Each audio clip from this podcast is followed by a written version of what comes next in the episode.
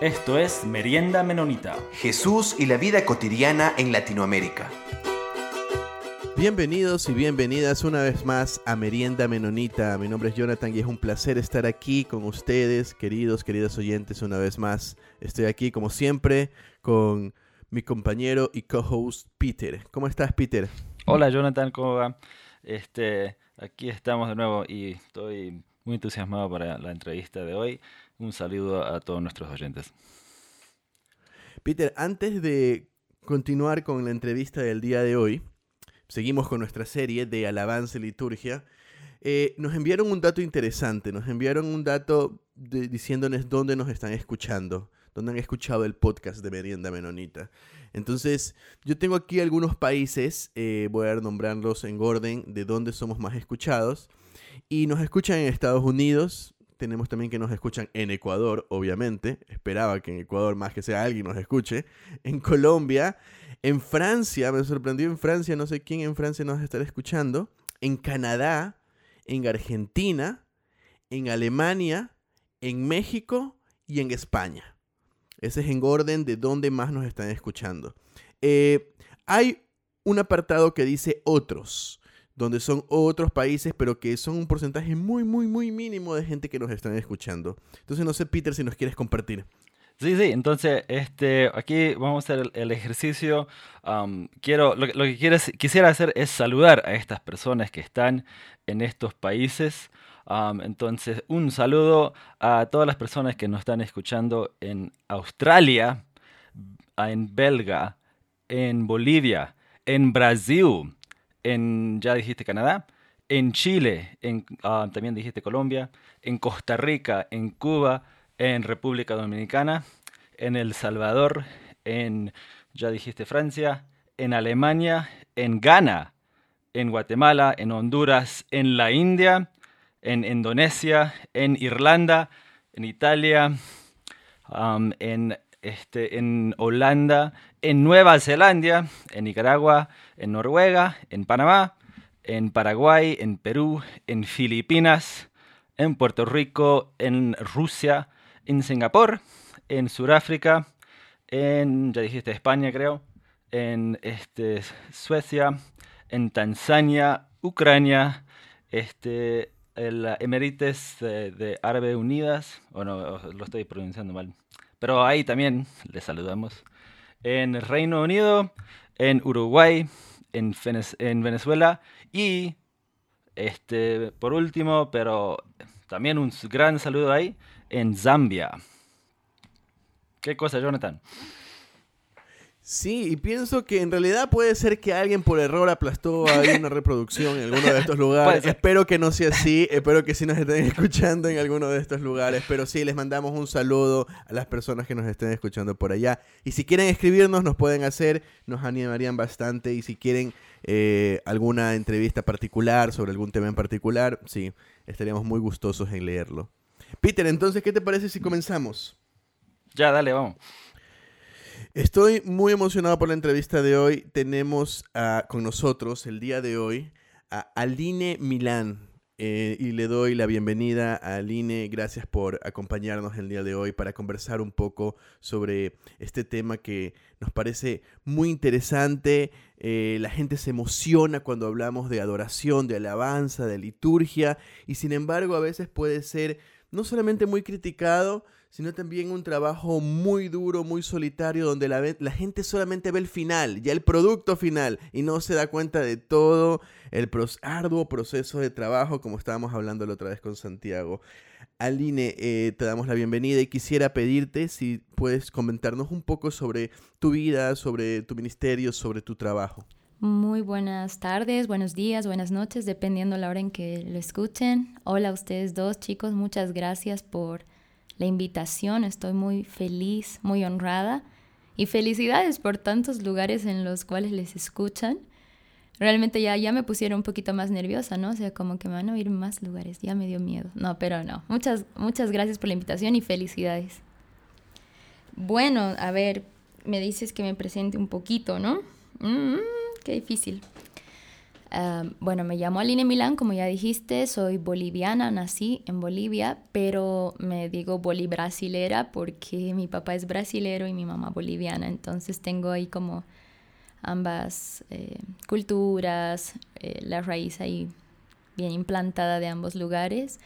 Y mm, soy comunicadora social y también soy cantante, digo que soy ministro de alabanza gracias a Dios. y también vocal coach y profesora o preparadora vocal. Mm, sí, eso es lo que actualmente hago. Y prácticamente la música ha nacido en mi vida porque mi familia es musical. Mi familia totalmente de parte de mi mamá estaba dedicada a la música profesionalmente.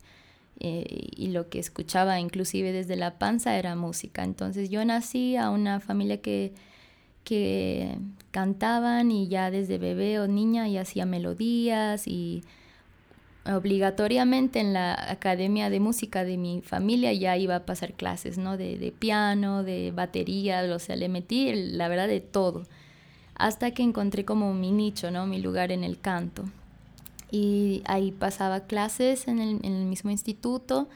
Y posteriormente como siempre cuando uno tiene ese, ese gusanito en el corazón o esa raíz ya empieza a hacer números musicales en el colegio y esas cosas. Y después ya profesionalmente en los coros coros líricos que, que eso es lo que hacía un comienzo.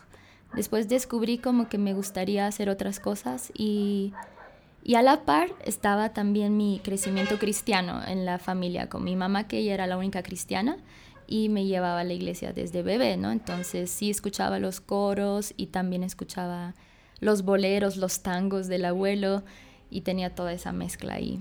Y después es como que, como te decía, los coros líricos, que eso fue lo más formal que estaba haciendo hasta mis 17, que ya empecé a cantar en la iglesia, en otra iglesia que yo me fui de la iglesia en la que nací y luego canté en la iglesia y ya me fui para el mundo también, o sea, yo me canté de todo, de cumbia hasta jazz, hasta todo lo que tenía que, pasarme en la vida.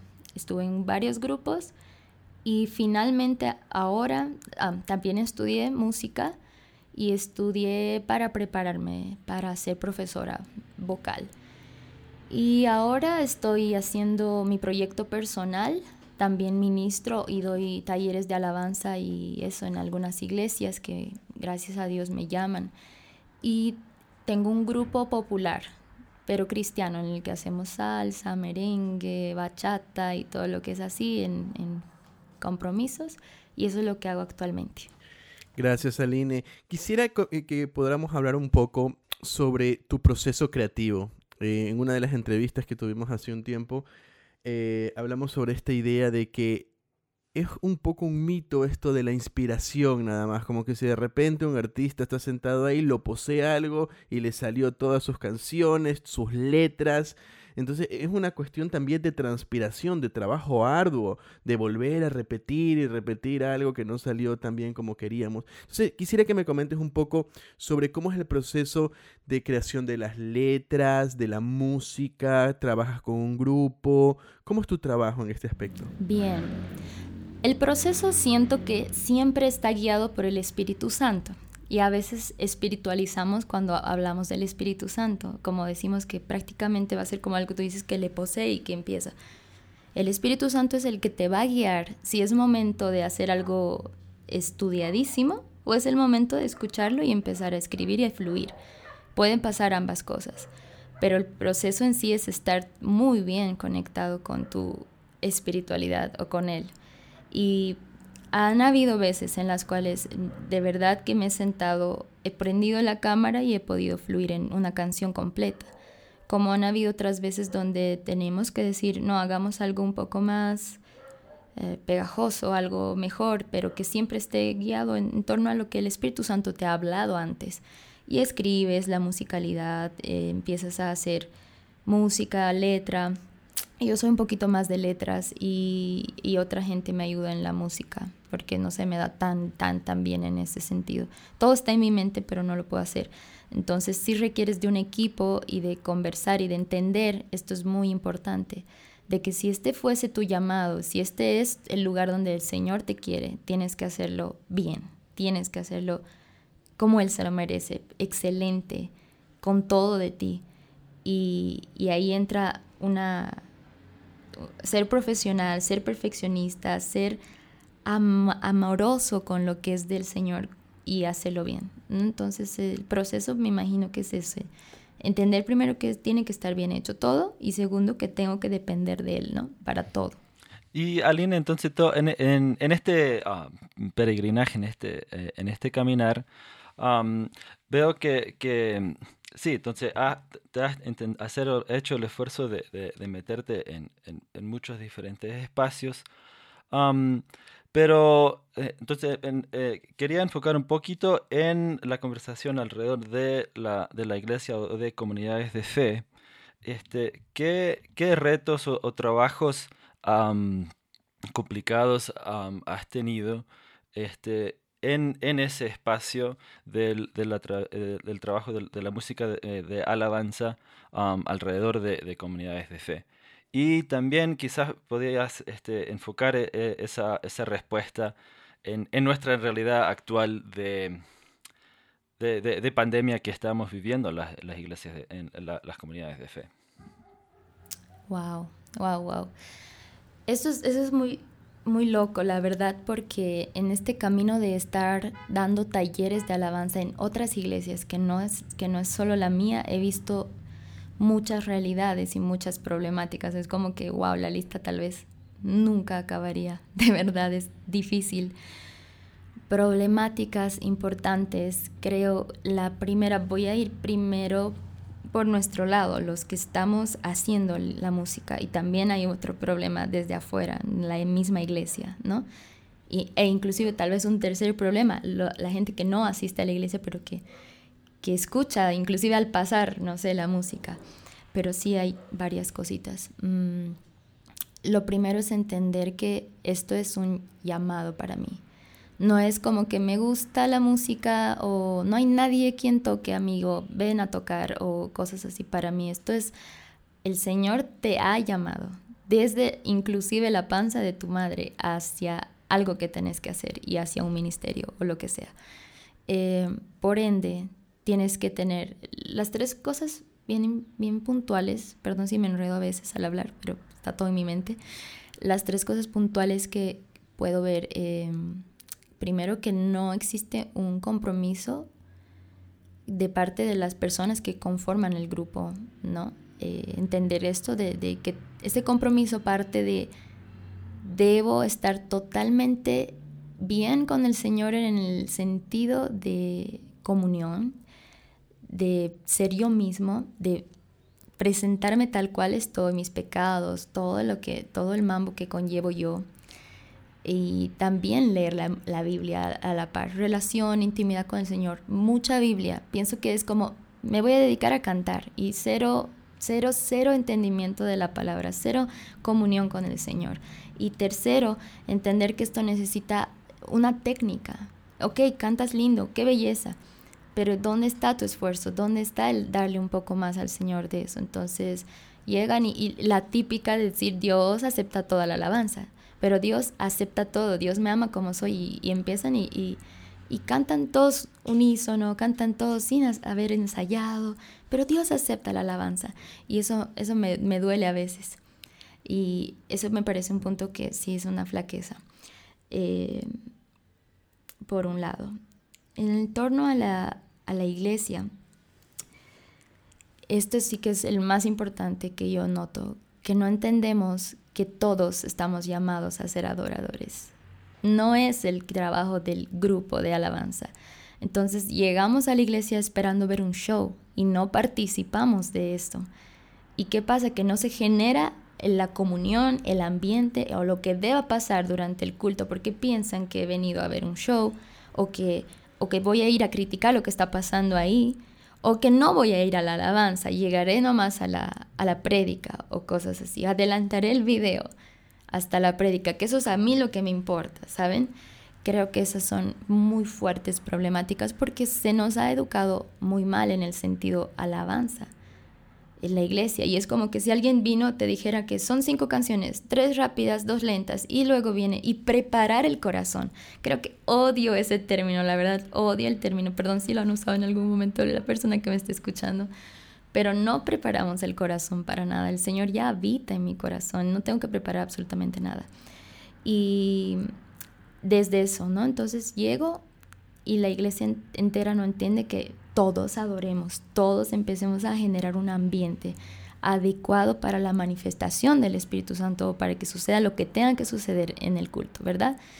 Y, finalmente, perdón que me esté extendiendo, creo yo que parte también de, los líderes, pastores, líderes, de no predicar sobre esto a la iglesia, de no hablar de la alabanza y de entender que la alabanza también tiene que ser remunerada, que la, alabanza es un ministerio el cual tiene que recibir una remuneración porque dice todo obrero es digno de su salario, por ejemplo. Eh, tampoco se les, se les dice a la iglesia como hermanos, o sea, no tengo yo por qué dirigir la alabanza. Una vez escuché, y con esto termino, la persona que, que no está conversando por lo menos más de una hora con Dios, y no le gusta ni cantarle ni no abre la boca para alabarle, no sé, no sé qué está esperando del cielo. No sé si está listo para el cielo. Lo escuché y me, era como, me friqué un poquito. ¿Cuánto tiempo estoy hablando con él? ¿Cuánto tiempo oro?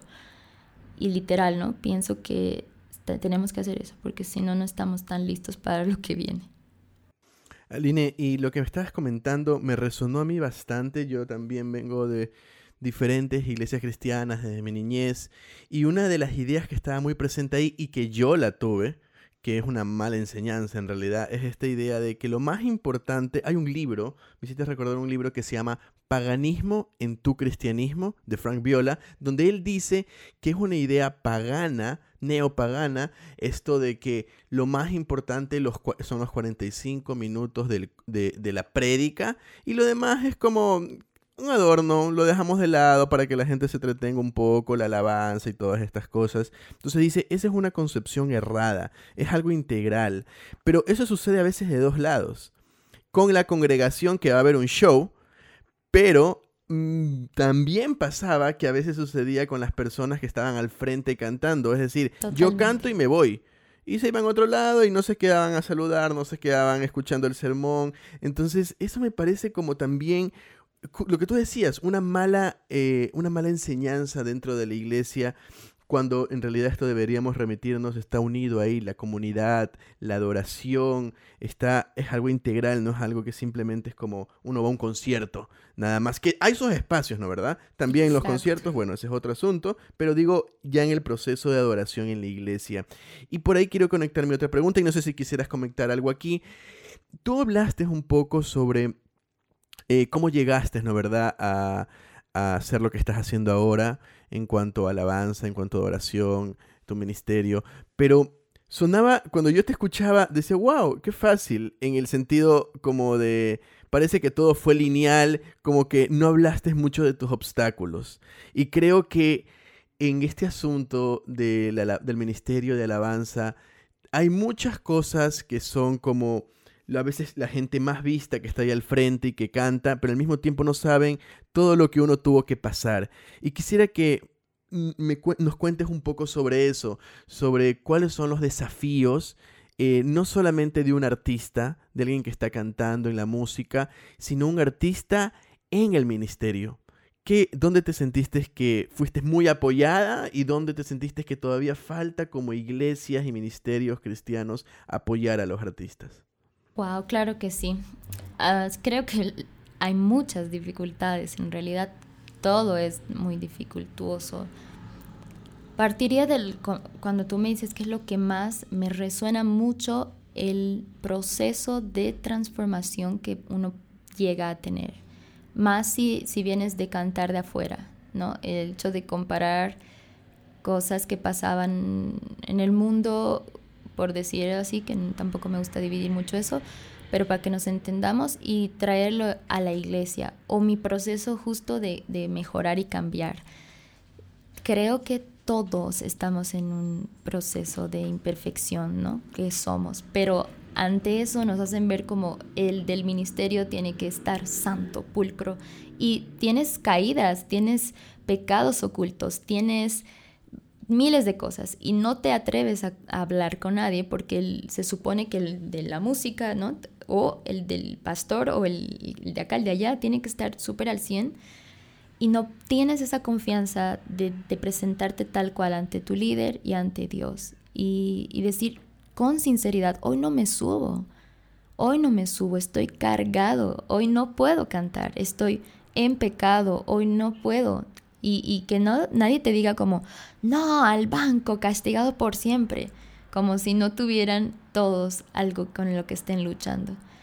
Y esa falta de preparación entre ellos, de decir, claro, oremos por ti, este, confesanos tus cosas, carguemos tus cargas eh, o lo que sea. En el área espiritual creo que sentía siempre ese, ese peso o esa cosa de, de, no poder ser yo misma ante mis líderes o ante mi grupo mismo de alabanza y ocurría mucho. Y posteriormente aprendí, y es algo un poquito, tal vez me salga del, del punto, pero muy fuerte, de que Mm, la alabanza es un sentido de impartición, porque ahí dice que lo que contamina al hombre es lo que sale del hombre, ¿no? No, no lo que entra, la palabra lo dice. Entonces, em, lo, que, lo que sale de mí es lo que contamina. Si yo estoy en pecado, si yo estaba, no sé, pasando alguna cosa horrible y yo estoy impartiendo no solamente eso, la alabanza a Dios que me escucha como soy, yo estoy impartiendo todo eso. Y contamina a mi gente que, está en mi iglesia. Entonces, si estuviese en un pecado sexual, eso llega a, contaminar mucho al resto también, por un lado. Otra dificultad que, yo había visto es la, mediocridad que tenemos de, parte de, los músicos que decimos, no voy a ensayar, que estoy viendo mi letra ahí mismo, que estoy ensayando ahí mismo, que estoy haciendo las cosas como sea, sin entender que esto es mi trabajo de amor, mi ofrenda, mi privilegio, entre otras cosas. Y, finalmente lo que ya había mencionado, que no se entiende que es un ministerio más. Que, lo toman como más bien agradecer que estás cantando acá. Pero no, porque yo estudio música. La persona que, ya se tomó el, papel en serio, le mete a unos cursos, le mete a horarios de, de practicar su instrumento, de practicar lo que tiene que hacer. Y eso implica tiempo, implica un curso de canto es caro, un curso de lo que sea es caro. Y, solo por el hecho de entender que estoy dando mucho tiempo en esto de, impartir, ministrar, ahí deberían ser remunerados. Varias iglesias gigantes, eso pasa en las iglesias muy grandes, ya lo han entendido, ¿no? Y, tienen sueldos desde Lugier para, para adelante, o sea, todo el mundo. Y es algo que no está pasando, ¿no? Porque, porque creen que no, no debería ser remunerado, que solo el pastor o que solo los gastos, las despensas. Pero no, somos un todo. Y si la Biblia lo dice, amén. Gracias a, Line. Para cambiar uh, un poquito de, uh, de, de, tema, quiero este, meterme algo de, liturgia, pero enfocado más hacia, hacia las redes y, sí, y, el Internet. Entonces, hemos, hemos conversado esto un poco eh, ya en, otros espacios sobre las redes sociales, el culto virtual y espacio virtual de, de alabanza y, para, este, para meter un poco aquí la, la, discusión, este, leí recién un, artículo que recién salió en el, en el, New York Times de, y lo escribe un, un, autor, Stein, uh, Lee Stein es la persona que lo escribió. Es un artículo de, de opinión y, y y se titula Las religiones vacías de Instagram, que medio interesante, y, y, dice cómo se convirtieron los influencers en nuestras autoridades morales. Ese es eh, el, título del artículo. Entonces ella dice, um, para, para enmarcar esto un poco, ella sí está enfocando como en estos influencers que tienen, qué sé yo, millones de seguidores y por un lado están intentando de vender su libro, o vender su, su, su, plan, su dieta de, de, no sé cuánto, ¿no? Entonces eso es para enmarcarlo un poco, ¿no? Entonces ella dice que hemos encontrado un tipo de clero diferente, personas influyentes en el crecimiento personal, mujeres que ofrecen a millennials que no tienen afiliación religiosa. Ella lo, usa ese, uh, el término de, de, de nadas eh, o nuns en, en inglés que, que, no tienen afiliación religiosa. Entonces ofrecen a estos milenios permiso y validación y comunidad a pedido, en un momento en el que es casi imposible compartir comunión en persona. Ni siquiera tenemos que dejar nuestros teléfonos. Y después ella cierre su artículo diciendo, existe un abismo entre el vasto alcance de nuestras necesidades y lo que las influencers pueden proporcionar. Buscamos orientación en los lugares equivocados. En lugar de ayudarnos a involucrarnos con nuestras uh, preguntas más importantes, nuestras pa pantallas pueden distraernos de ellas. Quizás realmente necesitamos ir a algo como la iglesia, al contrario de lo que podría haberse visto en Instagram, nuestro propósito no es optimizar nuestra única y pre preciosa vida. Es hora de buscar un significado más allá de la iglesia eléctrica que nos mantiene adictos a nuestros teléfonos y alienados, y al, alienados de um, nuestros familiares más cercanos. Entonces, como, como, dije, ella está enfocando más en, en como dije, ¿no? en esos um, influencers que, que, están por ahí intentando de vender algo. Y, y, y, también entonces ahí quiero traer referencia a lo que nos dijo Santiago Benavides recién en, en una entrevista, de que él piensa de que Um, de personas en el, en el, mundo de la música cristiana que, que sí están, él, o sea, él dijo que personalmente conoce a muchos y él está con, eh, con la, en la confianza que ellos sí están en la misión de hacer música para Dios, no para estar vendiendo algo, ¿no? Pero entonces, ¿qué pensás de, de, de esto? Que hay algo de, de tensión aquí eh, entre el mundo de, Instagram y las redes, um, ese vacío que, que acusa Stein, este, la autora de este artículo, pero también lo que hemos hablado en este mismo programa con personas sobre la necesidad urgente de que la iglesia puede tener espacio también eh, eh, usar estas plataformas para eh, llevar el, mensaje reconciliador de, de, Jesús. Wow, wow, wow. Qué tremendo ese tema. Y la verdad ese artículo está, está muy bueno, está fuerte. Mira, yo parto de una frase que, que me gustó mucho de tu lectura, que es buscar información en lugares incorrectos. Si yo estoy buscando mi guía de vida en un líder, ya está mal por más líder que sea. Mi única guía de vida tiene que ser Dios. Y ahí, ahí parte, primero como músico, digamos, ¿qué tengo que hacer en este momento? Porque no todos están llamados a hacer lo mismo. Existe un Santiago Benavides, existe un Marcos Witt y existe un Marcos Brunet tres personas increíbles con llamados totalmente distintos, que tienen al, el día de hoy el, el compromiso y el deber de estar conectados al Señor para saber qué quiere hoy. Marcos Witt, grábate ya, ya grabaste 100 discos, pero ¿qué quiere hoy Dios contigo en la pandemia? ¿No? Por ejemplo. Y por otro lado está el oyente, ¿Dónde estás buscando tu información? ¿Qué quiere el Señor hoy que tú hagas, escuches y, veas y consumas? Es totalmente una dependencia y no me gustaría generalizar, o, odio las generalizaciones en todo, en todos los sentidos, como los hombres son así, los cristianos son así, las cosas son así. Todos somos llamados a ser distintos y a, encontrar la identidad el propósito y el llamado que Dios tiene para cada uno de nosotros. Identidad, propósito y llamado. Creo que son tres palabras súper importantes para cada uno de nosotros. Entonces estará el hermanito que se le diga haga su grupo de WhatsApp. Y estará el hermanito que le diga empiece a hacer al vivos. Y estará el otro hermanito que le diga, empieza a hacer un culto, pero excelente en las redes sociales.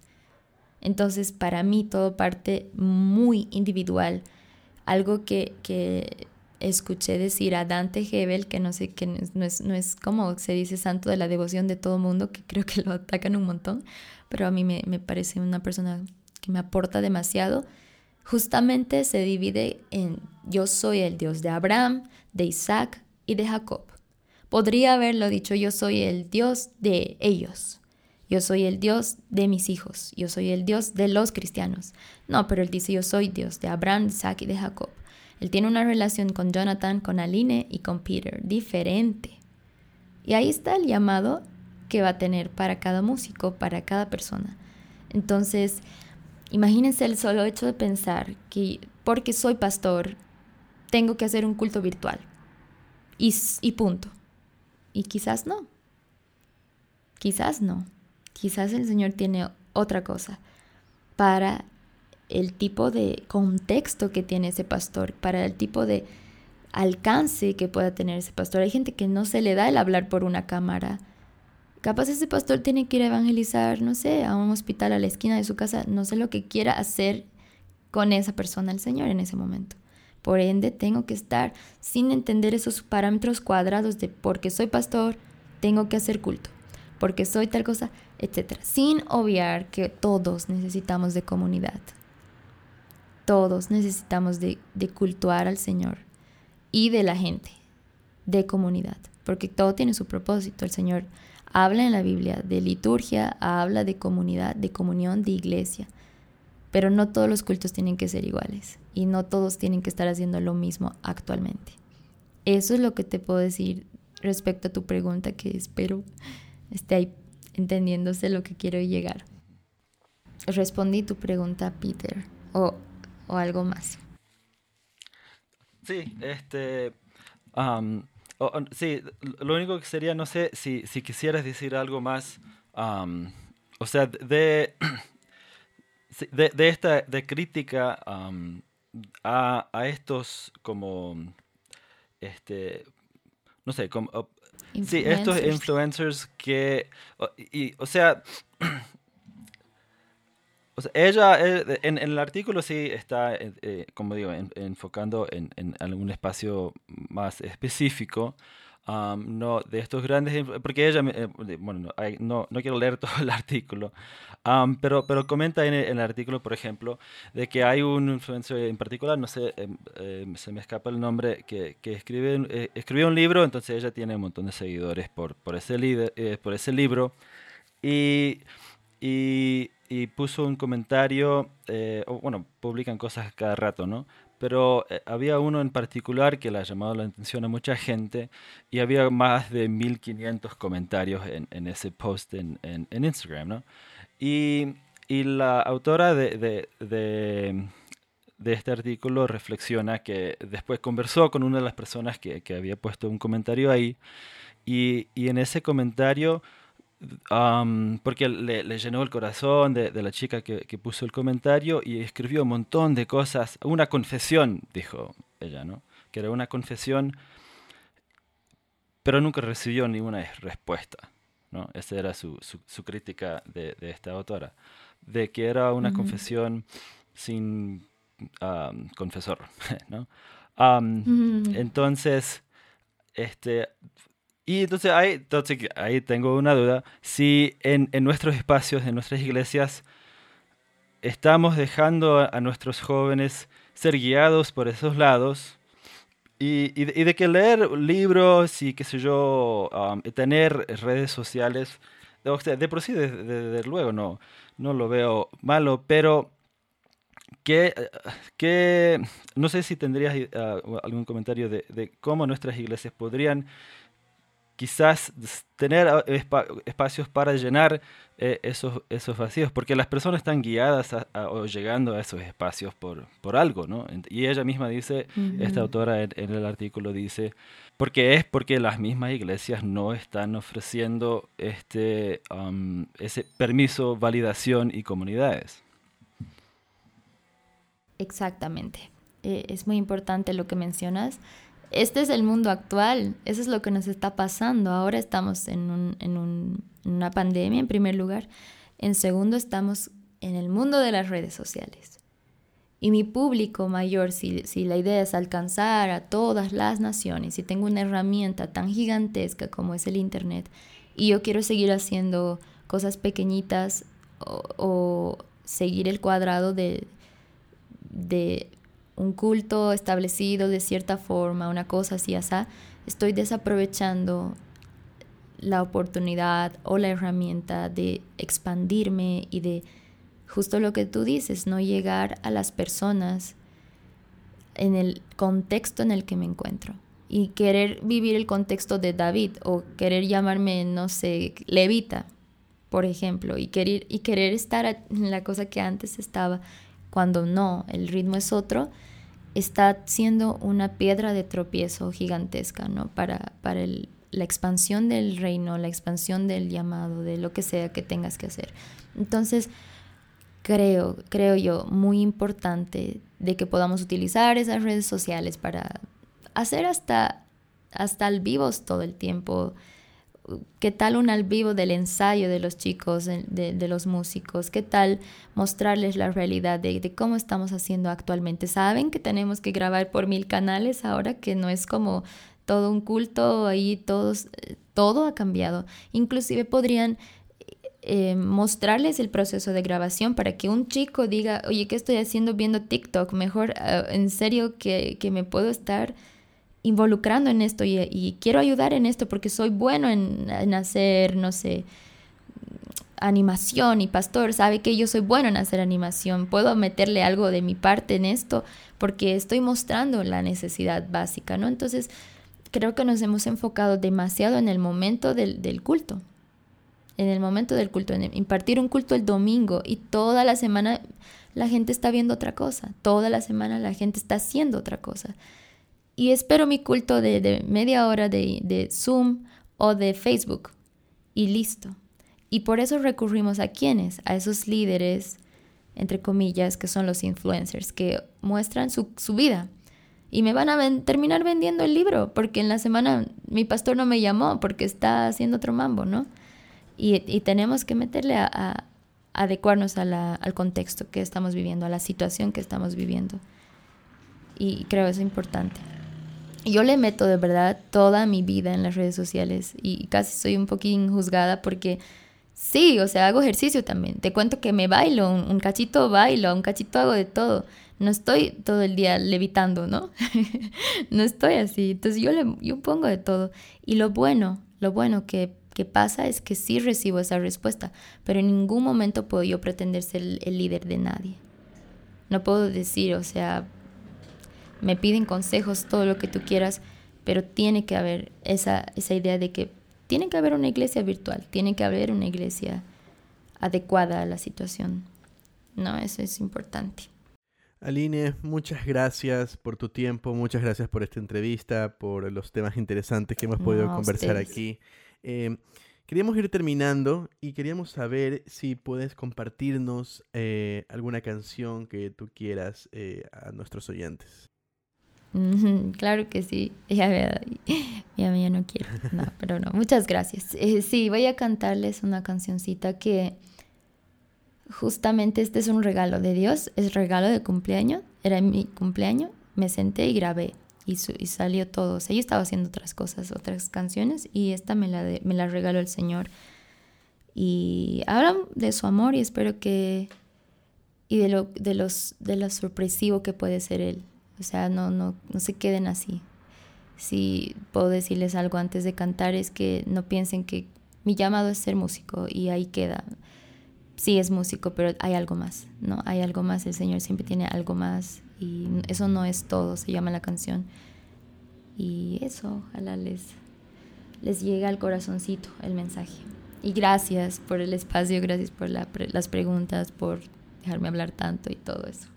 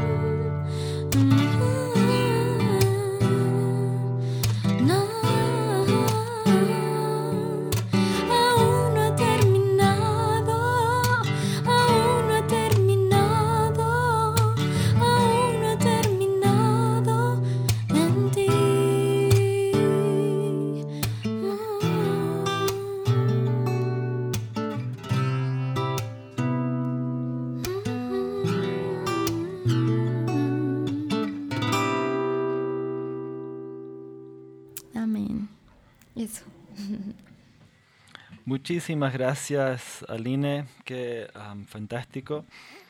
Muchísimas gracias por, por- compartir. Y como, como dijo Jonathan, muchas gracias por, por tu tiempo y, gracias por em, sí, estar ahí con, con- con- nuestras preguntas. Y también qu- quisiera agradecer a, Tonchi Oropesa por, por hacer el, el- el contacto. Muchas gracias, Tonchi. Y este, Jonathan, ¿algo más para cerrar? Solamente agradecer una vez más a Aline y saber si es que podemos seguirte en algún lado, Aline. Este, tienes eh, tu música, no sé, en redes sociales, estás Instagram, YouTube. ¿Cómo te encuentras en estas redes sociales? Primero, gracias, gracias por el espacio, gracias, gracias, gracias. De verdad, es, es muy importante utilizar justo lo que estábamos diciendo, las oportunidades, los podcasts, el internet, esto de conectarnos de Bolivia, Ecuador, para todo el mundo y todo. Gracias por, por la invitación. igual al Tonchi, que él es un amigo de todo mi corazón. Gracias por haberme nombrado y por hacer esta conexión. Y gracias a todos por su tiempo, por escuchar y la paciencia, porque a veces hay como que hablo mucho.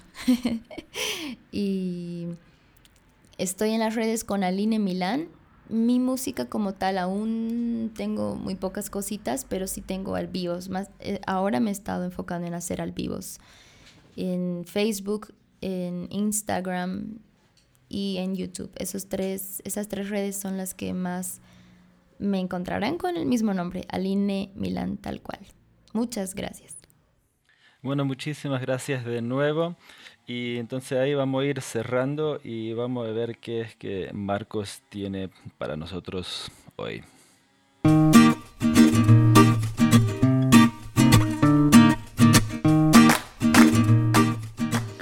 Hola de nuevo a esto que hemos llamado Mate y Charlas.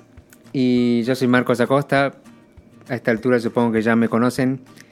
Y hoy quiero presentarles a alguien en base a todo lo que veníamos hablando. em, alguien que se llama Suhirt Jaraja. Ese es el nombre, el apellido en realidad de, este académico de la Biblia que es de Sri Lanka. Y es conocido porque hace interpretación postcolonial. Ya hemos hablado en los capítulos anteriores de que hablamos de interpretación y le ponemos un objetivo a esa interpretación porque hoy en día reconocemos que cada uno lee el texto desde su propia perspectiva. Y esto siempre, que lo que nos importa a nosotros acá es tener como más preguntas, como tener un, un abanico más grande de preguntas que podemos hacerle al texto, entonces podemos tener interpretaciones mucho más interesantes como hablamos la semana pasada. Pero bueno, la hermenéutica postcolonial em, básicamente hace preguntas sobre el contexto sociopolítico de los textos o nuestro contexto sociopolítico, qué voces están silenciadas debido a, la intervención de, un imperio o de algún sistema imperial.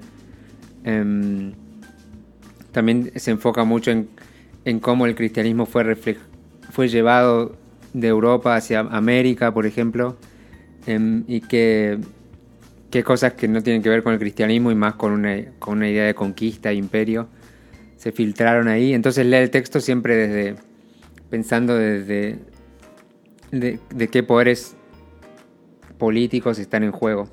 Bueno, esa es una explicación bastante resumida, aunque es más complejo. Pero básicamente hoy quería mencionar un punto que este autor dice, y es que él habla de que parte de esta hermenéutica postcolonial hay dos, hay dos formas de leer el texto y una es usando una hermenéutica o, que de cercanía o de reflejarnos y una hermenéutica de distancia. Esas son las dos formas que tenemos de leer algunos textos. Y él dice que tenemos que usar más hermenéutica de distancia hoy en día. ¿Qué significa hermenéutica de, de cercanía o de distancia? De cercanía es cuando, por ejemplo, leemos el texto y lo sentimos tan cercano y tan conectado con nuestra historia que fácilmente nos identificamos con alguien. Por ejemplo, leemos la historia de Moisés y nos identificamos con Moisés. Y vemos a los filisteos como los malos. Leemos la historia de Jesús y nos identificamos con Jesús y vemos al paralítico como un, como un pecador. O a los fariseos como un grupo equivocado.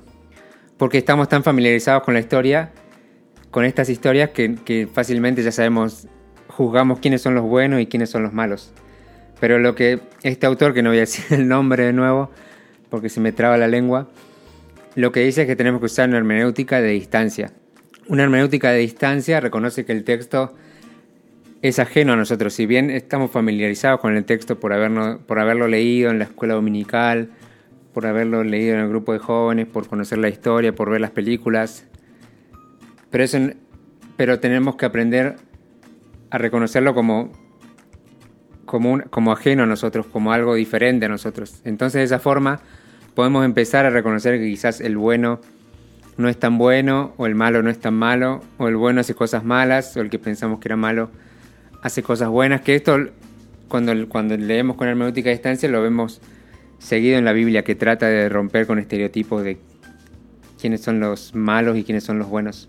Y la hermenéutica postcolonial, por ejemplo, es habla mucho de la historia de Josué, que en la historia de Josué tenemos a alguien que va a conquistar la tierra de otro pueblo en el nombre de Dios.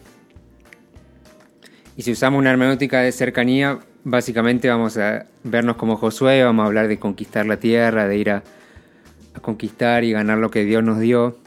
Que esos son mensajes positivos que, hemos incorporado y, y que también están muy relacionados a lo que yo llamo la interpretación del grupo de jóvenes. Pero hoy tenemos que aprender a reconocer también que, que ese texto no somos nosotros, que hay y los grupos de ese texto son más complejos de lo que parece y, y, tenemos que, usando una hermenéutica de distancia, podemos distanciarnos del texto y empezar a ver qué pasa si yo soy del otro lado, qué pasa si, si me identifico con el otro, qué, cómo, qué preguntas me va a despertar el texto si yo pienso que alguien está viniendo a quitar mi tierra en el nombre de su Dios. Entonces, al romper un poco la familiaridad con el texto y, la- y la- y el grupo con el que nos identificamos y a, to- a tomar distancia de eso y volver a leerlo, tratando de, de identificarnos con otro personaje que no, que no nos sale tan naturalmente, eso va a despertar un montón de preguntas que nos van a ayudar a interpretar y van a hacer nuestra interpretación mucho más completa. Pero bueno, espero que les sea útil cuando se acerquen a la Biblia y nos vemos la próxima semana.